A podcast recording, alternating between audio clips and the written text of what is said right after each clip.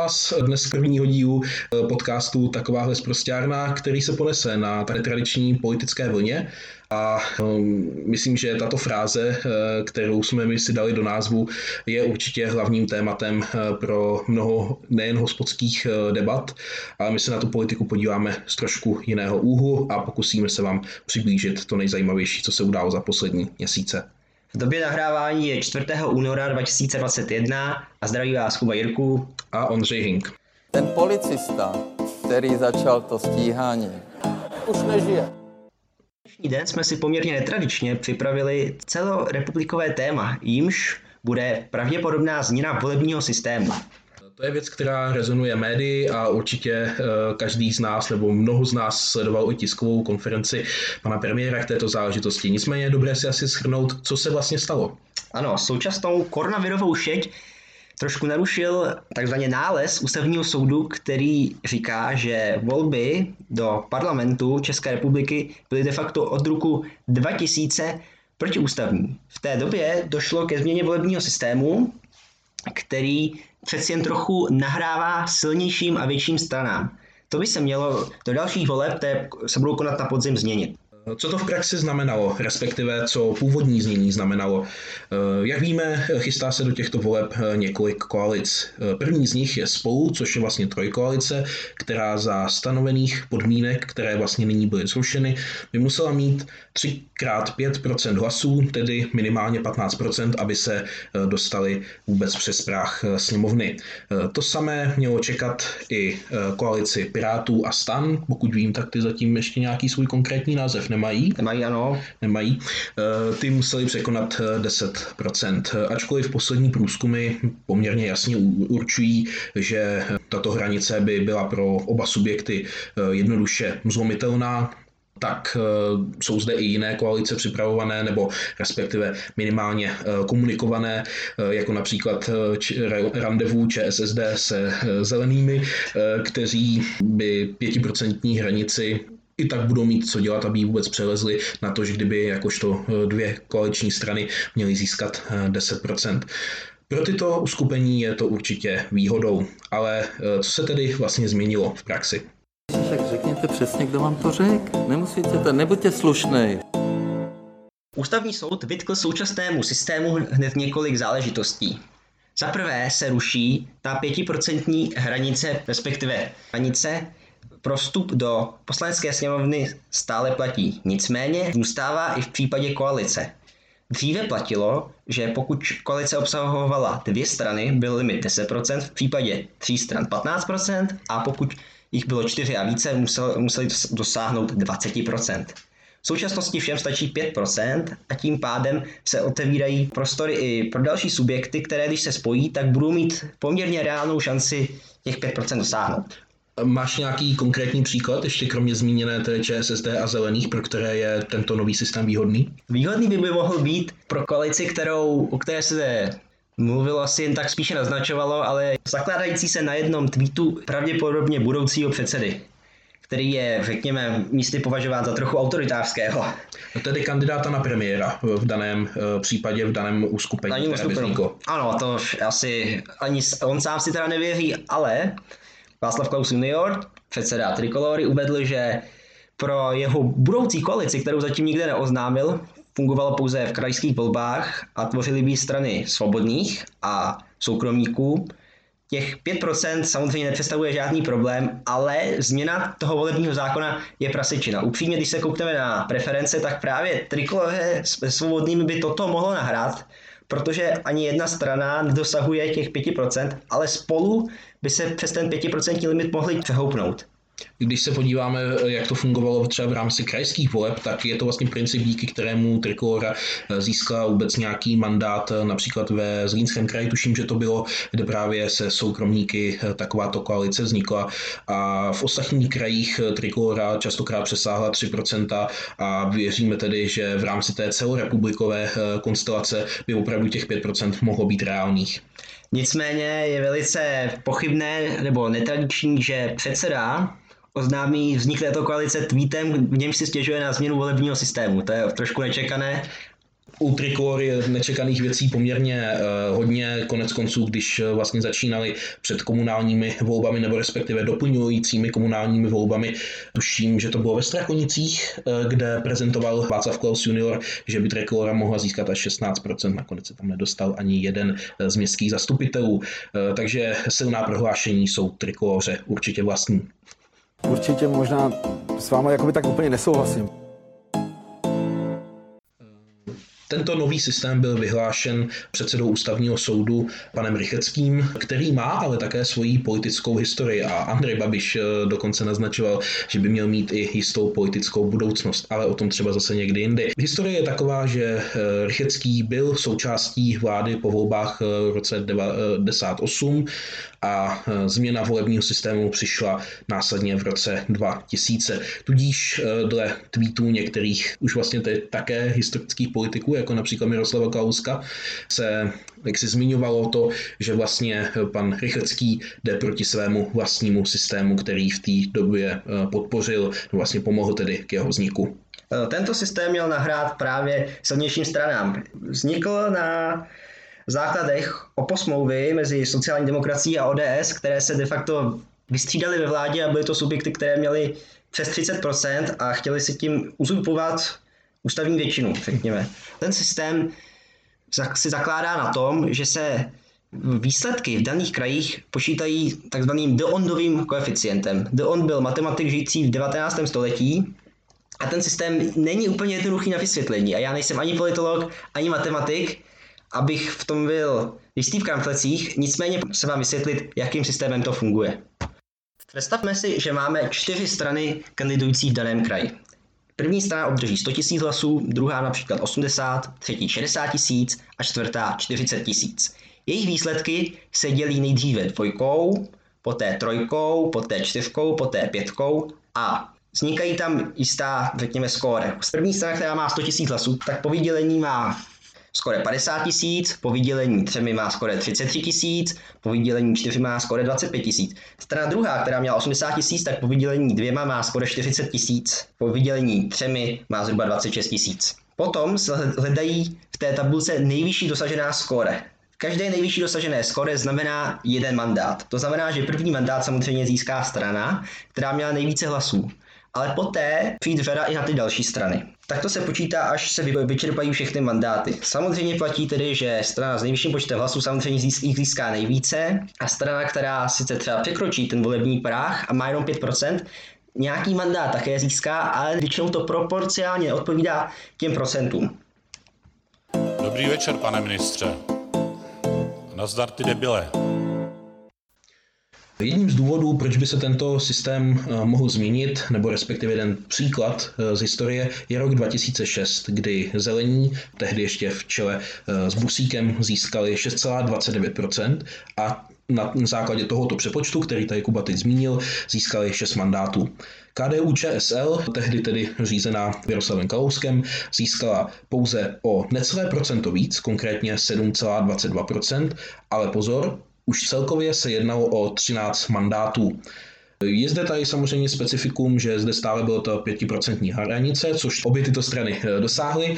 Nicméně ve volbách v roce 2010 právě ten 5% práh se hrál poměrně velkou roli, respektive jeho nedosažení a zároveň počty hlasů, což se týkalo čeho, Kubo? Podívejme se nejdřív na poslední volby v roce 2017 postoupilo tuším 9 strán ano. do sněmovny, ale ty celkem získali téměř 93% hlasů všech volitelů. To znamená, že propadlo pouhých 7% hlasů. Je možná na zvážení, jestli to je i vědomím těch volitelů nebo voličů, Voliteli máme v Americe v případě volení amerického prezidenta, to nejsou běžní lidé, to není prostý lid, ale jestli voliči už tak uvažovali, že to dávali těm stranám, které opravdu měli jistotu, že přesáhnou těch 5%. Takže tady jsme v roce 2017 měli situaci, kdy 97% hlasů patřilo stranám, které přisáhly těch 5%. Ale v roce 2010 tady byla poměrně zajímavá situace. Tu 5% hranici nepřesáhlo velice těsně hned několik stran. Jestli tomu teda rozumí správně, tak vlastně mnoho voličů eh, nemělo tedy své preferované zástupce. Koho se to konkrétně týkalo v roce 2010? No, možná si to už lidi moc nepamatují, ale v té době se dostali do sněmovny lidovci. lidovci měli 4,39%. Velice blízko postupu byla už i dnes poměrně skomírající strana Zemanovců ze 4,33%.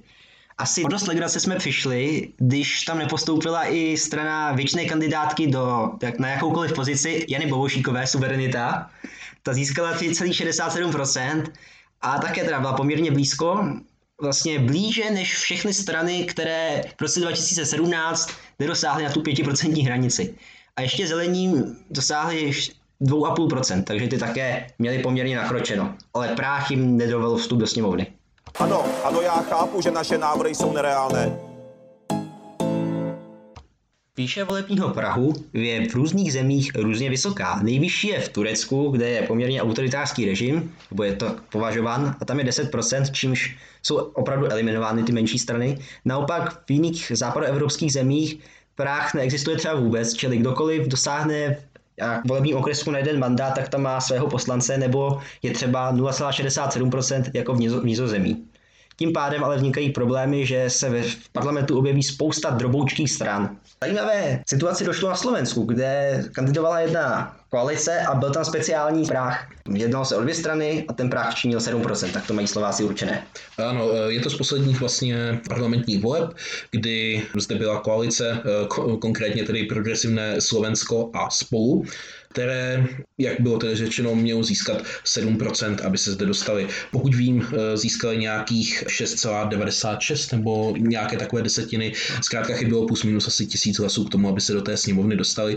Nicméně strana bývalého prezidenta eh, Andreje Hisky eh, za lidi práh 5% přesáhla a i když vlastně tedy přepočtu by měla těch procentů hlasů méně, tak se zde dostala a je vlastně podílí se na vládě Slovenské republiky. Když to posuneme do našeho prostředí, tak eh, jaké specifikum tady je třeba vůči našem různě velkým krajům? Česká republika je rozdělena do 14 volebních obvodů, které prezentují samotné kraje. Problém je, že každý má jinou velikost a ta se liší někdy i násobně. Řešením by mohlo být třeba použití jednotek NUC, podle kterých se rozdělovaly evropské dotace ty jsou zhruba stejně velké. Bylo by to v praxi sedm oblastí, které mají lehce přes milion, milion a půl obyvatel. Nebo je tady možnost slovenského modelu, celá republika tvoří pouze jediný okrsek. Jak to ve, ve skutečnosti vypadat, se musí dohodnout v následujících měsících obě komory parlamentu. Čeká nás tedy ještě dlouhá diskuze, nicméně jaký může být výsledek? Vašku, ty jsi ale prase. Mělo by dojít ke změně toho koeficientu, ale politici sice si někdy stěžují, že to úplně změní pravidla hry, ale pokud se podíváme však do hypotetických čísel, které by měly být na základě současných volebních výsledků, počty mandátů se zas tak extrémně nezmění. Ano, vydělají na to menší strany, ale ty větší zase o tolik si nepohorší. Naopak, plánované koalice Pirátů a stanu, nebo spolu, čili TOP 09 ODS, a KDU by na tom také lehce prodělali. Vychází to z toho, že téměř všechny modely, které by měly odpovídat tomu přání ústavního soudu, pomáhají zhruba do 10% zisku. Pokud strana má méně jak 10% zisku, lehce na tom vydělá. Pokud má více, jak 10%, začne na tom zase naopak trochu prodělávat. Takže jinými slovy, při standardních koalicích, které se svým způsobem vznikly i na základě toho, že tady byl tento přepočet, který diskriminoval ty menší strany, by se dalo říct, že by se jim zase vyplatilo, zvláště teda těm menším, se osamostatnit. Nicméně, jak už jsme viděli, některá vyjádření, například na Instagramovém účtu Dominika Ferryho, koalice spolu plánuje zůstávat a kandidovat eh, tak, jak bylo původně zamýšleno, což je určitě pozitivní krok eh, vůči jejím voličům a nedává to do politického systému ještě, nebo nevnáší to zde ještě větší nepořádek pořádek, než zde aktuálně je. Tak, ona by se celá ta koalice takhle spochybnila, protože by bylo vidět, že to je v podstatě jenom prospěchářské združení, které má za úkol generovat co nejvíce mandátů. Je dobré si asi říci taky, že eh, v rámci těchto koalic eh, je počítáno, nebo je varianta toho, že po volbách, ačkoliv bude postup nějakým způsobem společný, tak mohou vzniknout eh, znovu samostatné poslanecké kluby. Jaká je toho výhoda? Je to na snadě. Pokud by v rámci třeba koalice spolu byl pouze jeden poslanecký klub, tak zde je vlastně přednostní právo vystoupení pouze předsedy, teď v případě jeho nepřítomnosti místo předsedy poslaneckého klubu, a který by tedy mluvil za tři strany.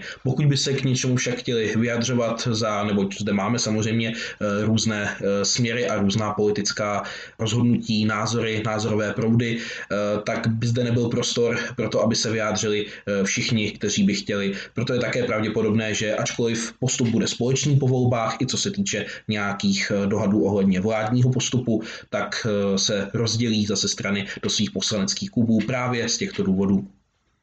Ze, ze státního zdravotního ústavu. Jméno. Uh. Tak to řekněte. Ondro, co říct k této problematice tedy na závěr? No určitě bych zmínil reakci premiéra Andreje Babiše, který se velice ostře vymezil eh, vůči předsedovi ústavního soudu a tomuto eh, nálezu. Je přirozené, že jeho strana, ačkoliv zde byly jisté dohady o tom, zda by eh, se spojili s ČSSD do těchto voleb, což by ČSSD už asi opravdu stálo krk, otázkou je, zda zase, se zase, zase, ale dostala by se takhle s Anem. To... Je, je pravdou, že by se dostala otázka, na jaké místa v rámci kandidátek by se mm-hmm. dostala, jaký tedy smysl by to vlastně mělo jo. pro budoucnost eh, samostatnosti ČSSD. Nicméně, eh, pokud se eh, vrátíme k zpátky k panu premiérovi, tak ten byl velice ostrý na adresu předsedy ústavního soudu Rychického. Zároveň ho i napadl u toho, že to má být jakýsi pakt s hnutím stan, které se vlastně do sněmovny posledně dostalo přes hranici 5% opravdu jen tak tak. Nejsem si jistý, zda byl ještě dokonce za TOP 09 procentuálně, nebo před TOP 09. Stan byl, myslím, že, že se dostal, na, no, tam to bylo všechno bylo, bylo, to opravdu těsné, bylo to všechno opravdu těsné a Takže... uh, údajně tedy pan premiér na, v rámci tiskovky no. zmínil, že by to měl být uh, kandidát na uh, prezidenta uh, do dalších voleb. Uh, samozřejmě uh, premiérovi Babišovi se toto uh, nehodí, neboť eh, jeho strana eh, by na tomto tratila ale nicméně takovéto eh, invektiva, které eh, použil eh, v rámci tiskové konference, už opravdu zabíhaly do nějakých osobních rovin, nehledě na to, že ten systém, ano, je trošku nestandardní, že vlastně rozhodnut takto pár měsíců, pokud můžeme říci, před volbami, nicméně ta problematika a to řešení se táhne poměrně dlouho a určitě to není věc, teda, která byla rozhodnuta ze dne na den a už asi vůbec ne na základě nějakých osobních kšeftíků a a e, dohod, jak e, zmínil ve svém e, příspěvku Vít Rakušan. Mm-hmm. Nicméně já bych zmínil, že ten, ta změna volebního systému nebude znamenat drastické změny přepočtu mandátů. V podstatě ano, by na tom tratilo, řekněme, jednotky mandátů. Ty středně velké strany v rámci sněmovny by de facto zůstaly na svém a zvětšily by se kluby těch stran, které dosáhnou těch 5%, protože v současnosti většinou dosáhnou na 6 nebo 7 mandátů, takhle by jich měli třeba 10, 11. Ale pamatujme tedy, že žádný volební systém nikdy přesně neodpovídá procentuálnímu zastoupení voličů na počet mandátů. Seznam zprávy teď na Facebooku trochu bulvárně napsali, že není divu, že Babiš s ústavním soudem je nespokojen. Díky dosavadnímu přepočtu získalo ANO v roce 2017 39% mandátů ve sněmovně, i když voličů mělo jen 29,6% hlasů. Snowboard ne, to je takový levičácký, levičácký dopravní prostředek. Uvědomme si, že žádný volební systém tady přesně neodpovídá počtu hlasů, rovná se počet mandátů ve sněmovně, respektive poměr toho. Ale ten návrh je pozitivní v tom, že by měl se více přiblížit k té realitě, která panuje ve společnosti a více přiblížit počet hlasů mandátů v velikosti voličstva. E, určitě je to i dobré z hlediska, že lidé se budou třeba více i rozhodovat e, podle programu stran a podle toho, jakým jsou e, blízké a nebude to jen na základě toho, zda strana se tam má větší právo dostat nebo právo, větší možnost dostat než jiná menší, kterou bychom třeba spíše preferovali a to si myslím, že je také dobře, neboť pokud by zůstal tento systém, tak se vlastně dostáváme do té pozice, chceme volit menší zlo, ale také někoho, kdo se tam alespoň dostane. Takže za mě je to vlastně pozitivní záležitost. Trošku je teda nešťastné, že se to stalo takto eh, krátce vlastně před volbami, nicméně těch nestandardních záležitostí je tady za, ten, za ty uplynulé měsíce více. Už jenom to, že vlastně prezident Zeman eh, tak eh, trošku zase si udělal své srandičky a ještě využívá těch posledních posledních let, které si tady může užívat a trošku zasahovat do toho volebního nebo respektive politického systému tím, že volby vyhlásil velice brzy. A co to znamená v praxi? Vlastně to, že strany to, co už nyní utratí a nemusí to být nutně plagáty, nějaké volební spoty, ale vlastně i ta běžná agenda politických stran, která není malá, spoustu stran má nějaké své tajemníky a tak dále, tak jde už vlastně na politické výdaje nebo respektive volební výdaje, které činí 90 milionů. 90 milionů. Ano, ano. Jestli se nepletu, no. Takže je to opravdu nevýhodné. Do dalších měsíců tady bude hlavně, jaký systém se ve finále dohodne a také, jestli se třeba nepovede někomu vytvořit nějakou koalici, která by i s menšími, velice malými strany překonala těch 5%, protože je to velice atraktivní, ten limit, že i pro koalici, pro koalici o libovolném počtu stran je stále limit 5%. Dear friends, I greet you on behalf of the Social Democratic of the Czech Republic v tomhle dílu jsme možná až trošku přehnali tu přípravu. Měli jsme, připravili jsme vám takovou přednášku. Bylo to možná opravdu až moc odborné, nicméně uh, my se velice rádi zažíráme do toho politického prostředí a myslím si, že do jisté míry tady i ta politická takováhle zprostěrna, jak se jmenuje náš podcast, vlastně byla obsažena minimálně tedy... Uh, Někdo si to určitě myslí, že to je takováhle zprostěrna. Uh, určitě, minimálně pan premiér si to myslí. tak ten to určitě si doma takhle komentoval. Rádi bychom řekli, že nejsme experti v daném tématu, pouze se na to koukáme, řekněme, realistickýma očima.